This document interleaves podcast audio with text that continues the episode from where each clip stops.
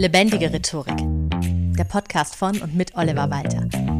Jeden Montagmorgen eine neue Folge mit Tipps, Tools und Talk zum Thema Rhetorik und Kommunikation. Treffen sich zwei Jäger, beide tot. Haha. Humor ist ja bekanntlich, wenn man trotzdem lacht und heute sprechen wir über, ja, Humor. Ob und wenn ja, wie man Humor eigentlich trainieren kann und wie das eigentlich funktioniert mit diesem witzig sein, denn ganz klar in der Rhetorik Humor, wenn man die Leute erstmal zum Lachen bringt, ist das eine schöne Sache, um überhaupt in einen Vortrag oder auch in ein Gespräch einzusteigen. Wer mal zusammen gelacht hat, fühlt sich irgendwie ein bisschen miteinander verbunden und man kann auch ernste Themen mit Humor oftmals besser äh, verarbeiten und besprechen.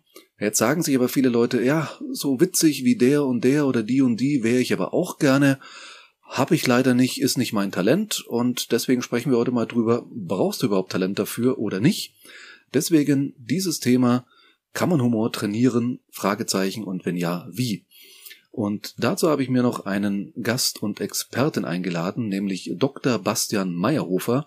Er ist Liedermacher, Slam-Poet und tatsächlich Doktor der Psychologie und Humorexperte für die Bild-Zeitung war er auch mal. Darüber wird noch zu sprechen sein, wie weit ihn das qualifiziert. Er macht Poetry, Comedy Performance mit und ohne Gitarre. Äh, Figuren reden wie eine Achterbahn der Phonetik, schreibt er auf seiner Präsenz im Internet.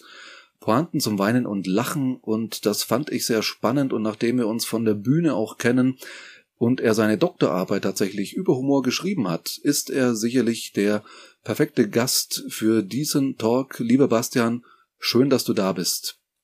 Besten Dank, Oliver. Äh, nichts, äh, nichts anzumerken. Ähm, einfach schön, auch hier zu sein. Vielleicht, äh, das ist natürlich alles mit einem leichten Augenzwinkern auch zu lesen, das Humorexperte für die Bildzeitung. Aber spannende Geschichte. Ich bin tatsächlich irgendwann mal in der Früh angerufen worden. Hallo, hier ist die Bildzeitung. Wir brauchen einen Experten zum Thema Humor. Wir sind auf Ihre Dissertation gestoßen. Können Sie uns erklären, warum Mario Barth nicht mehr witzig ist?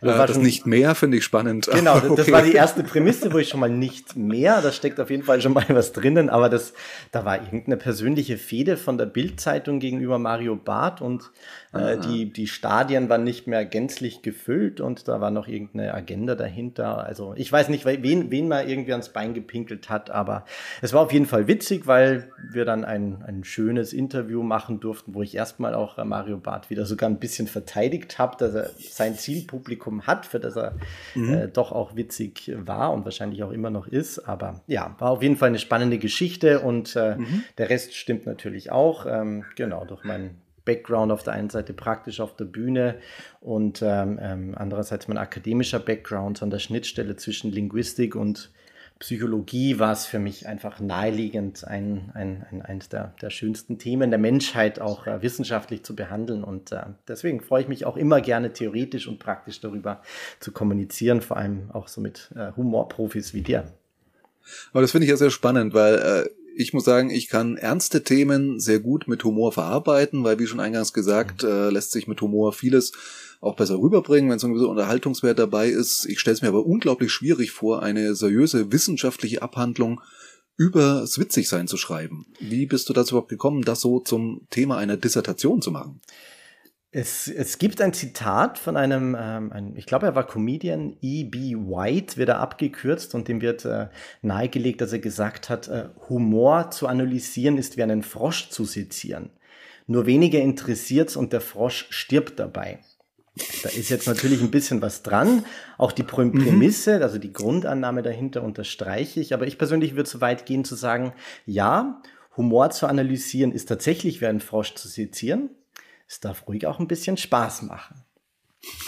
Ähm, die ernste äh, Komponente dahinter ist, dass es tatsächlich, glaube ich, ähm, ich bin, bin ein Fan davon, wenn man Dinge auch theoretisch durchdringt, die möglichst lange von verschiedenen Perspektiven und Blickwinkeln betrachtet, sie dann beiseite liegt und im, im, im intuitiven, aus dem Bauchgefühl heraus wieder praktisch anwenden kann, dass da ein großes Potenzial schlummert und ja, abgesehen davon, glaube ich, hatte ich äh, definitiv äh, viel mehr Spaß bei der Recherche meiner, meiner, meiner, meiner Inhalte als viele meiner ähm, Doktoranden, Doktorandinnen, Kollegen, Kolleginnen. Deswegen, ähm, es war für mich einfach spannend, äh, ein Thema, das äh, psychologisch so universell und so unheimlich präsent ist in, im Erleben und Verhalten der Menschen. Und das ist ja das Ziel, was die Psychologie sich setzt, das Erleben und Verhalten der Menschen zu analysieren.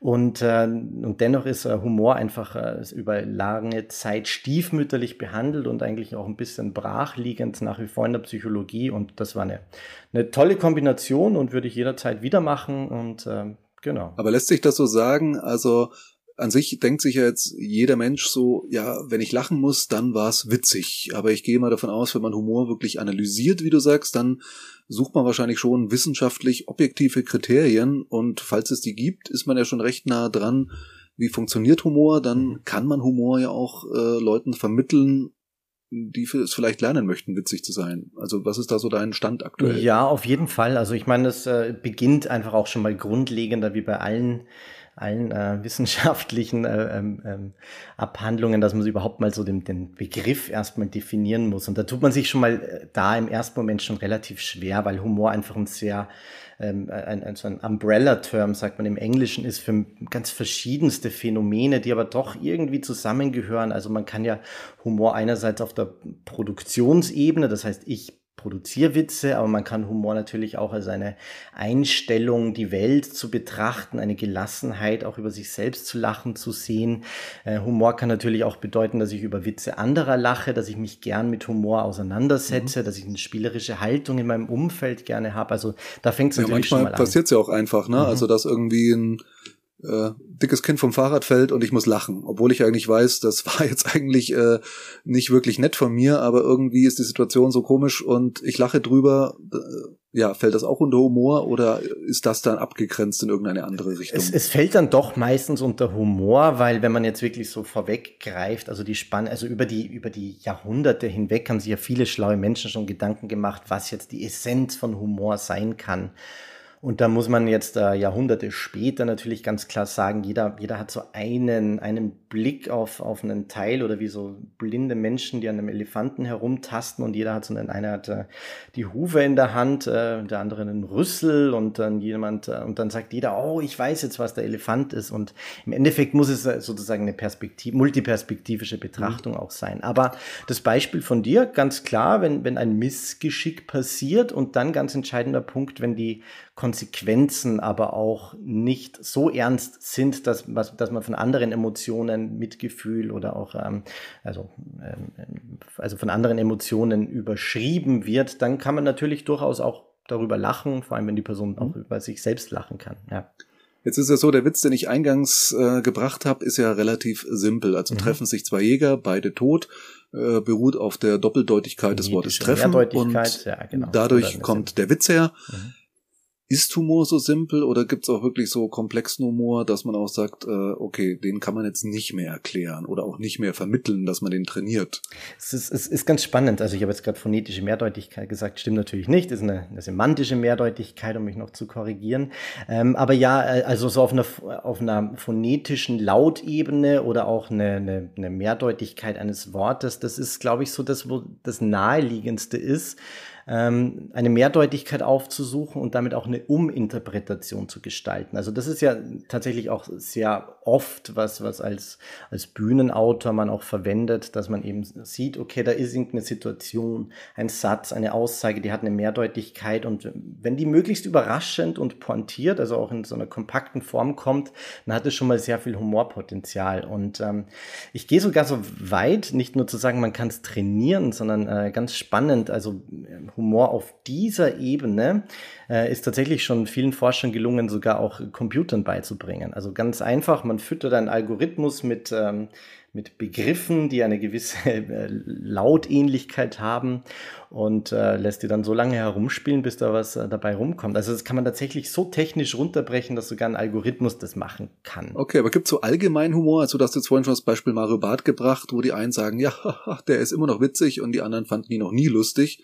Also wenn ich jetzt mich vor Leute hinstelle, egal ob im Vortrag oder auch in einem Gespräch mit zwei, drei Leuten und ich möchte witzig sein, äh, ist es vielleicht besser, wenn ich jetzt nicht die richtig krassen Witze raushaue, wenn ich nicht weiß, das ist mein bester Kumpel, meine beste Freundin, diese Person teilt meinen Humor hundertprozentig. Also kann man wissenschaftlich nochmal unterscheiden zwischen Mainstream-Humor, so wie es in der Musik, glaube ich, ja so eine bestimmte äh, Rhythmik oder so eine bestimmte Melodie gibt, die so jeden Charterfolg irgendwie der letzten 30 Jahre auszeichnet, wo man sagen kann, ja, so muss ein Lied komponiert sein, damit es in den Radiocharts ganz oben landet, kann man so sagen bei Humor, okay, den und den Humor solltest du dir vielleicht besser verkneifen, wenn du 200 Leute auf einmal erreichen willst und der und der Humor ist dafür bestens geeignet oder ist Humor trotzdem noch zu individuell? Ja, um die Frage so ein bisschen so rundherum abzuschließen. Ähm, zum einen ist jetzt, kommt natürlich sehr viel rein über das technische, handwerkliche oder auch äh, wie der Witz gestaltet ist hinaus, dass beim Humor natürlich extrem viel Sympathiewerte mitspielen. Das spielt äh, mit, ob ich äh, mit den Meinungen, mit den Positionen, mit den Grundannahmen dahinter auch irgendwo ein Stück weit d'accord gehe, ob ich auch zustimme, ähm, weil das Lachen ja in vielen Fällen dann ja auch oft auch eine Zustimmung ist und äh, also zumindest an den Grundannahmen dahinter. Wenn jetzt Mario Barth mit Geschlechterklischees spielt, muss man sich ja erstmal darauf verständigen, dass diese Geschlechterklischees eine Gültigkeit besitzen. Und da ähm, ist natürlich schon wahrscheinlich eine Weiche mal gestellt und das andere, und das ist jetzt noch der Bogen zurück, weil ich gemeint habe, man kann tatsächlich auch einen Algorithmus füttern.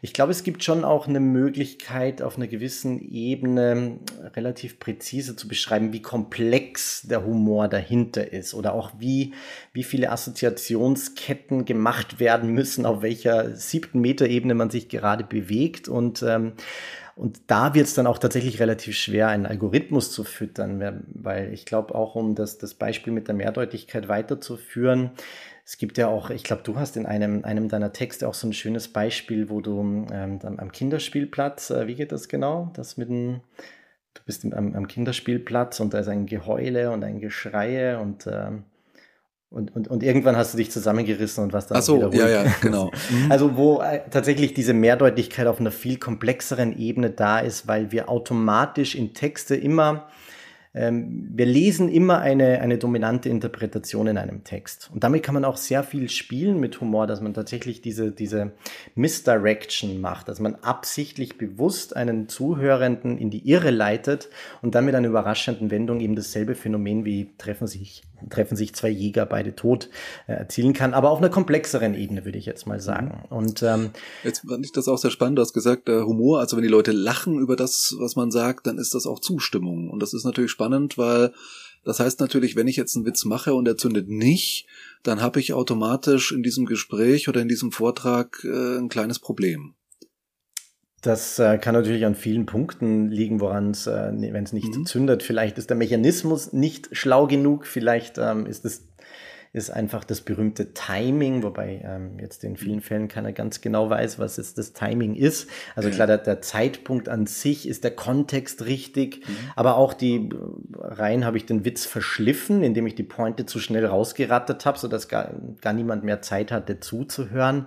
Aber im schlimmsten Fall ähm, hat man seine Zuhörerschaft völlig falsch eingeschätzt und, äh, und äh, setzt irgendwelche Prämissen voraus, die, den, die bei denen nicht geläufig sind, kein Welt Weltwissen im Hintergrund haben oder einfach schlichtweg nicht zugestimmt werden. Ja. ja. Oder es ist einfach wirklich nicht witzig gewesen und ich glaube, das ist so ein bisschen vielleicht die Gefahr, die manche so ein bisschen hemmt, ne, um es einfach mhm. auszuprobieren, weil wenn ich dann das Gefühl habe, okay, äh, das hat jetzt nicht gezunden, man kennt das ja von Stand-up-Comedians, kennen wir beide ja etliche, mhm. die dann neues Material auch mal auf der Bühne testen und bei manchen Sachen brechen die Leute ab und ja. bei anderen äh, so ein nettes Räuspern als einzige Reaktion mhm. drauf. Und dann ist das auf so einer Comedy-Mix-Bühne nicht schlimm, aber wenn ich jetzt mit einem Witz einsteigen will in einen wichtigen Vortrag, in eine wichtige Verkaufspräsentation und der zündet nicht, dann ist das richtig, richtig peinlich und dumm gelaufen. Deswegen verkneife ich mir dann vielleicht überhaupt den Humor. Mhm. Also gibt so eine Absicherung, außer vielleicht Witze vorher mal zu testen bei Versuchskaninchen sozusagen, äh, ob irgendwelche Sprüche funktionieren. Oder gibt es da wirklich so ein Muster? Also wenn wir jetzt sagen, du hast vorhin gesagt auf meine Frage, kann man Humor trainieren, hast du ein klares Ja gesagt. Mhm. Äh, wie kann man Humor trainieren?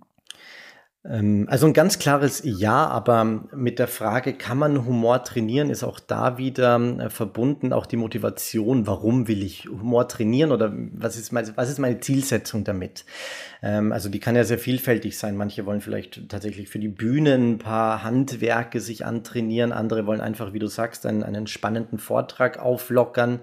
Ähm, ich glaube, die Grundfrage, die aber dahinter steht, ist, dass man überhaupt mal eine Reflexion mit sich selber äh, auseinander Auseinandersetzung startet, ähm, was bedeutet Humor für mich? Ähm, ist es für mich ein Coping-Mechanismus, um auch die Welt ein bisschen äh, gelassener und äh, auch, auch die, die schwierigen Momente mit mehr Heiterkeit zu sehen?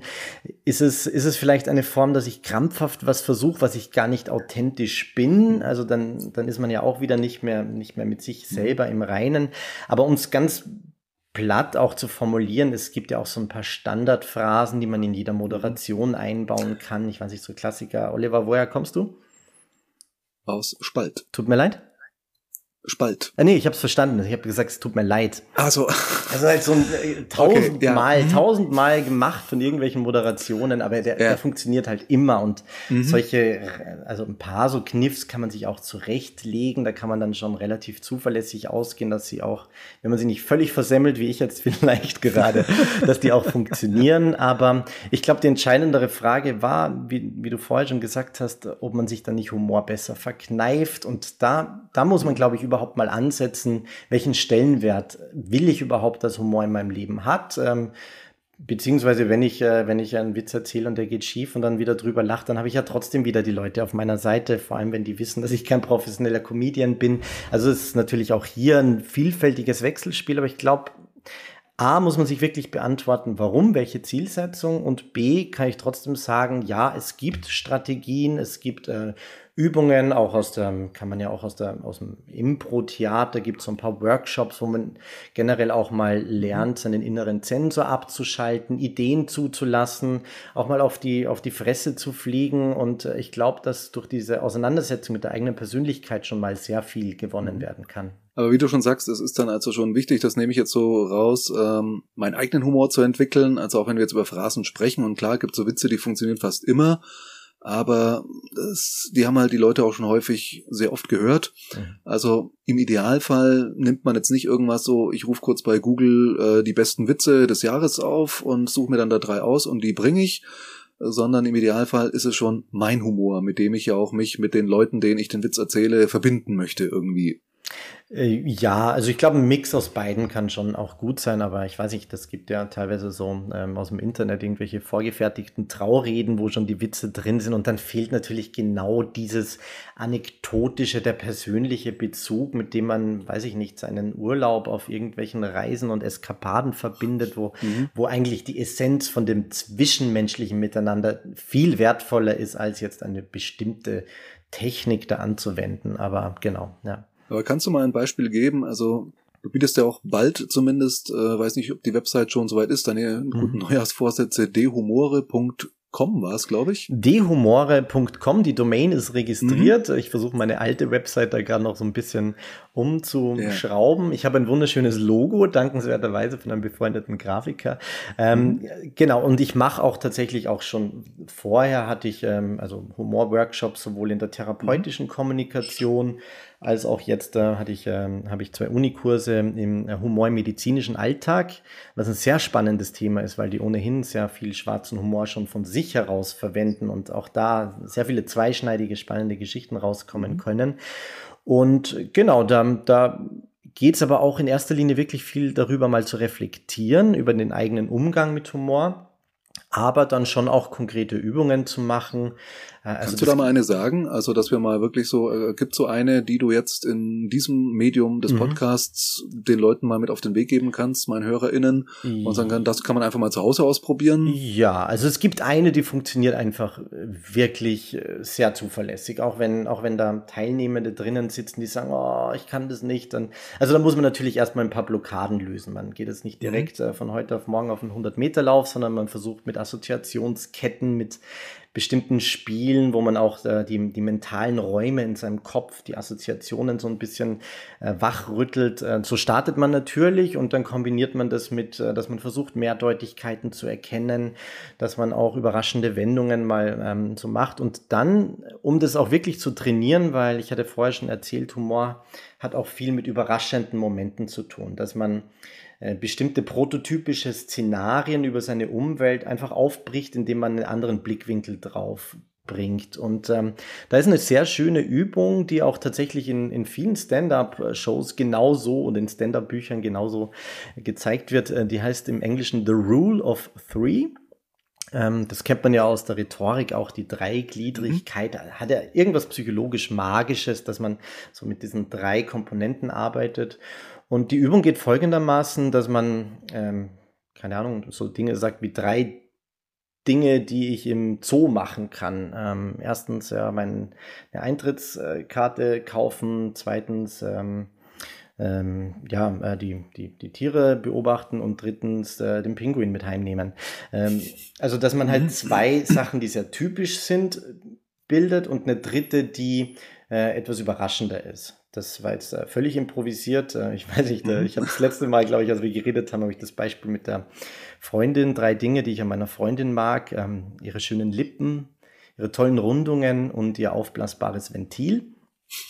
Mhm. Da kommt eben noch eine andere Ebene dahinter zum Tragen, wo man dann dieses, dieses Überraschende aus Prototypen herausbrechend auch noch mit einer überraschenden Interpretation mhm. der Versteckten kommt. Okay, ja, die Freundin ist tatsächlich, ja, ja, muss ich jetzt nicht erklären, sonst sind wir wirklich beim toten ja. Frosch. Ja, ja. Aber genau, da, das ist eine schöne Übung und okay, da. Das ist ein schöner Dreiklang, weil das ist ja so, also das ist ja so eine klassische Steigerung eigentlich. Mhm. Also die ersten beiden plätschern so vor sich hin, so das, was man erwartet. Und mhm. mit dem dritten komme ich dann überraschend und diese Überraschung erzeugt sozusagen den Lacheffekt. Ja. Weil es der ganzen eine andere Richtung gibt. Genau, mhm. also man baut eine, eine, eine mentale Welt, eine Erwartungshaltung auf und das dritte ist dann etwas, was daraus herausbricht. Ähm, passend dazu, das ist eine der, der, spannendsten psychologischen Studien, die zum Thema Humor gemacht wurden. Äh, und zwar, äh, man, man, spricht da von Inkongruenz, dass etwas aus der Erwartungshaltung herausbricht. Äh, das haben schwedische Forscher, ich glaube schon 80ern oder 90ern, haben Versuchspersonen in einer Trainingsphase zuerst ähm, Koffer heben lassen. Die haben einfach gesagt, hier sind zwei Koffer, stell dich hin, heb die mal links und rechts hoch. Und in dieser Trainingsphase waren diese Koffer, sage ich jetzt mal, sieben Kilo schwer oder leicht, je nachdem ähm, haben das trainiert und dann gab es eben die Testphase und in dieser Testphase wurde das Gewicht variiert. Die haben wieder gesagt, okay, geh da hin, heb die Koffer hoch und jetzt kann man sich schon das schön bildlich vorstellen. Vielleicht kennt man es aus eigener Erfahrung. Man gibt eine Erwartungshaltung an diese Koffer und reißt an und die sind extrem leicht oder man reißt nicht an, die sind extrem schwer, aber irgendwas passiert und genau das ist Inkongruenz, also eine, oder Inkongruität eigentlich ganz genau genommen. Ähm, ich habe eine Erwartungshaltung an diese Koffer, die wird gebrochen. Es setzt ein, ein, ein, ein Denkprozess in meinem Kopf ein, warum diese Koffer jetzt anders sind. Ich bin überrascht und äh, das ist eine ganz spannende mentale Fähigkeit und da kommt man auch wirklich in evolutionstheoretische Grundlagen, mhm. warum man das lustig findet, warum man die Emotion ja. Heiterkeit entwickelt. Aber das äh, beschreibt das Konzept sehr plastisch. Mhm. Ja. Das ist schon so ein bisschen ja klassische Rhetorik. Ne? Also ich mhm. versuche mich ins Publikum reinzuversetzen. Was ist an Erwartungen da? Mhm und dann so klassisch äh, versuche ich diese Erwartungen zu erfüllen oder auch zu übertreffen. Mhm. Und äh, ja, mit der Methode, mit dem Humor versuche ich sie dann sozusagen zu konterkarieren und dadurch den Überraschungseffekt so reinzubringen, dass die Leute lachen. Ja. Also von daher eigentlich auch nur in Anführungszeichen auch eine Form von Rhetorik, die dann eben speziell auf diesen Lacher auch mit abzielt. Und im Idealfall hilft mir das natürlich äh, für den Inhalt auch, um den zu transportieren. Genau, und auch da nochmal, also für mich ist ja das Spannendste, auch wenn man jetzt äh, kulturelle Güter oder so betrachtet, jetzt die reinen Klamauk-Dinger. Ich habe zwar schon auch einen Faible dafür, aber wirklich spannend wird's ja, wenn man, wenn man so einen, einen kleinen Balanceakt schafft, dass man auf der einen Seite wieder auch wirklich eine klare Botschaft bringt, aber die dann auch wieder mal bricht, dass man eine ironische Perspektive nochmal dranhängt, aber dass die Grundmessage dann trotzdem irgendwo so stehen bleibt, das sind ja für mich eigentlich die, die spannendsten Reden, die spannendsten Vorträge. Mhm. Also den reinen, den reinen Blödel-Clown, den, mhm. den, den, den will man ja auch nicht unbedingt immer haben. Ja. Nee, also das muss ich auch irgendwann erstmal lernen. Also mhm. ich bin jemand, der immer sehr gerne Witze gemacht hat äh, und auch eigentlich keine Gelegenheit für einen guten Witz ausgelassen hat und musste erst lernen, dass ich dann vielleicht auch in eine Richtung gegangen bin, in die ich eigentlich gar nicht wollte, inhaltlich. Mhm. Also wenn du jetzt unbedingt einen Witz machst, weil es gerade passt, und dann stellst du in der fest, der Witz war sexistisch, ähm, okay, das ist eigentlich nicht die Message, die ich transportieren wollte, aber der Witz lag halt einfach da. Und das vielleicht auch zu lernen, dann zu sagen, okay, nee, die Message mhm. des Witzes ist jetzt nicht das, was ich rüberbringen will, dann lasse ich den Witz lieber, weil sonst lande ich doch irgendwo bei Mario Barth oder Schlimmerem. Ja, es gibt so ein, ein schönes Zitat, äh, vermutlich Oscar Wilde, aber dem wird ja eh alles zugeschrieben. Äh, besser eine, einen Freund verlieren als eine gute Pointe. Hat ja. irgendwie auch was. Und mhm. äh, ja, in manchen Fällen, glaube ich, kann man das schon auch so technisch irgendwie argumentieren, dass es ähm, der Witz war da, irgendwer hätte ihn ohnehin gemacht. Aber ich glaube auch, man muss nicht jeden Witz machen und ähm, es kann ja wirklich in vielen Fällen verletzend sein, weil wir eben von Eingang schon mhm. erwähnt haben. Und was ähm, kann ich jetzt so tun? Da muss man sich halt hm? überlegen, ja, Entschuldigung, ja. Ja, was kann ich so tun über so klassisches, ähm, du jetzt sagst, solche Übungen mit Assoziationsketten und so weiter? Also wie kann ich im Alltag, hilft es schon, mir selbst viele Witze oder auch viele Comedy-Programme von Comedians, die ich gut finde, anzuschauen, um meinen Witz weiterzuentwickeln? Also ich habe so rhetorisch immer das Gefühl, wenn ich mir gute Redner und Rederinnen, die ich toll finde, anschaue, ich habe jetzt hier noch ein Buch liegen auf Englisch, The Presentation Secrets of Steve mhm. Jobs, ja, dann sind das so Dinge, wo ich denke, ja, da kann ich an Beispielen lernen. Ist das Lernen an Beispielen bei Humor sinnvoll oder eher schwierig? Wie siehst du so? Ähm, ich hatte ja vorher schon erwähnt, ich, ich bin generell ein Fan davon, Dinge auch ein bisschen analytisch, theoretisch zu durchdringen ähm, auch äh, wirklich ähm, Erfahrungshorizonte sich aufzutun, einen, einen großen Schatz, ein großes Vokabular, alleine schon passiv, indem man sich antrainiert zu machen, dann die Sachen aber liegen zu lassen und völlig wieder unbeschwert wieder daran zu gehen. Und so ähnlich, glaube ich, muss man sich das auch vorstellen. Das Entscheidende bei Humor ist jetzt nicht bestimmte Techniken zu lernen, sondern einen, einen, eine, eine konsistente Training, eine Gewohnheit in seinem Alltag zu integrieren. Wenn ich joggen gehe, dann nützt es auch nichts, dass ich einmal im Jahr einen Marathon laufe, sondern dann muss ich ja auch ähm, jeden Tag meine, meine, weiß ich nicht, zehn Kilometer. Ich laufe keinen Marathon, aber äh, du weißt, was ich meine, dass man mhm. halt einfach ähm, da sich Gewohnheiten antrainiert. Und ähm, es gibt tatsächlich äh, von Paul McGee, M-C-G-H-E-E, ein Psychologe, der auch ähm, sehr, sehr viel praktisch äh, mit, mit Humorworkshops gemacht hat. Und der hat einen relativ trivialen, kann man sagen, aber im Endeffekt dadurch auch sehr, sehr praktisch wirksamen Sieben-Stufen-Plan, the Humor, the Seven Points Humor Habits Plan. Ich, ich werde den sicher auch auf meiner Webseite mal erwähnen. Mhm. Und er sagt ganz, ganz klar, erstmal umgeben Sie sich mit Humor. Also suchen Sie sich Freunde, die humorvoll sind, gehen Sie in Comedy-Shows, schauen Sie Shows. Also das alleine hilft schon mal natürlich enorm, überhaupt mal so seinen, seinen, seinen Horizont darauf äh, freizusetzen. Das zweite ist, dass man aber auch sich antrainiert, durchaus auch mal eine spielerische Haltung zu kultivieren. Und das darf auch mal in ungewohnten Kontexten sein. Das darf auch ruhig mal am Arbeitsplatz sein, wo es eigentlich immer nur heißt, funktionieren, funktionieren, funktionieren, ist in der Realität eh nicht aufzuhalten, Humor. Mhm. Und ähm, gerade wenn es stressig ist, auch dann versuchen, okay, dann die, die humorvollen äh, Sachen darin zu sehen. Das ist so der zweite Punkt, also wirklich eine spielerische Haltung sich auch äh, zuzu lassen. Das dritte ist, dass man schon durchaus auch seinen eigenen Humor, seinen eigenen Sprachwitz findet. Also was bereitet, bereitet dir Freude? Also alleine, alleine mal dir und dann, wenn du die Freude daran hast, dann wird sich schon irgendein Idiot finden, der gleich denkt wie du. Das ist ja das Schöne. Irgendwer mhm. ist immer auf deiner Wellenlänge.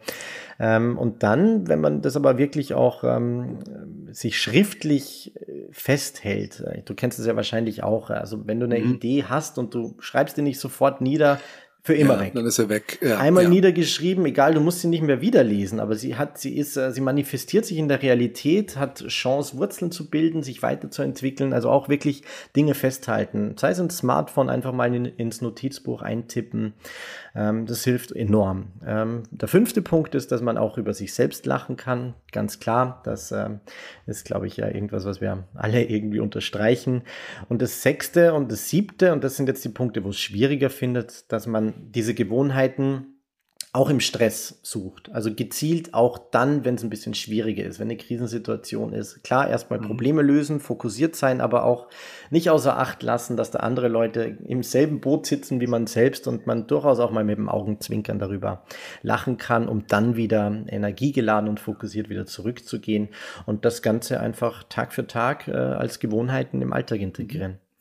Das finde ich einen sehr schönen Ansatz, dass man sagt, gut, es bringt jetzt nichts, du suchst jetzt, du bist ein total ernster Mensch und willst von Humor nichts wissen, aber suchst jetzt einen Witz, um Leute zum Lachen zu bringen. Mhm. Das wird sehr schwierig. Ja. Wenn du Humor wirklich zulässt in deinem Leben, dann wird er auch ein Teil von dir und auch von deiner ja, Bühnen, in Anführungszeichen, Persönlichkeit, von deiner Persönlichkeit, die mit anderen kommuniziert, von deinem kommunikativen Ich, könnte man vielleicht sagen. Das finde ich eigentlich einen sehr, sehr schönen Ansatz. Lieber Bastian, darf ich dich zum Schluss noch fragen, äh, hast du einen Lieblingswitz?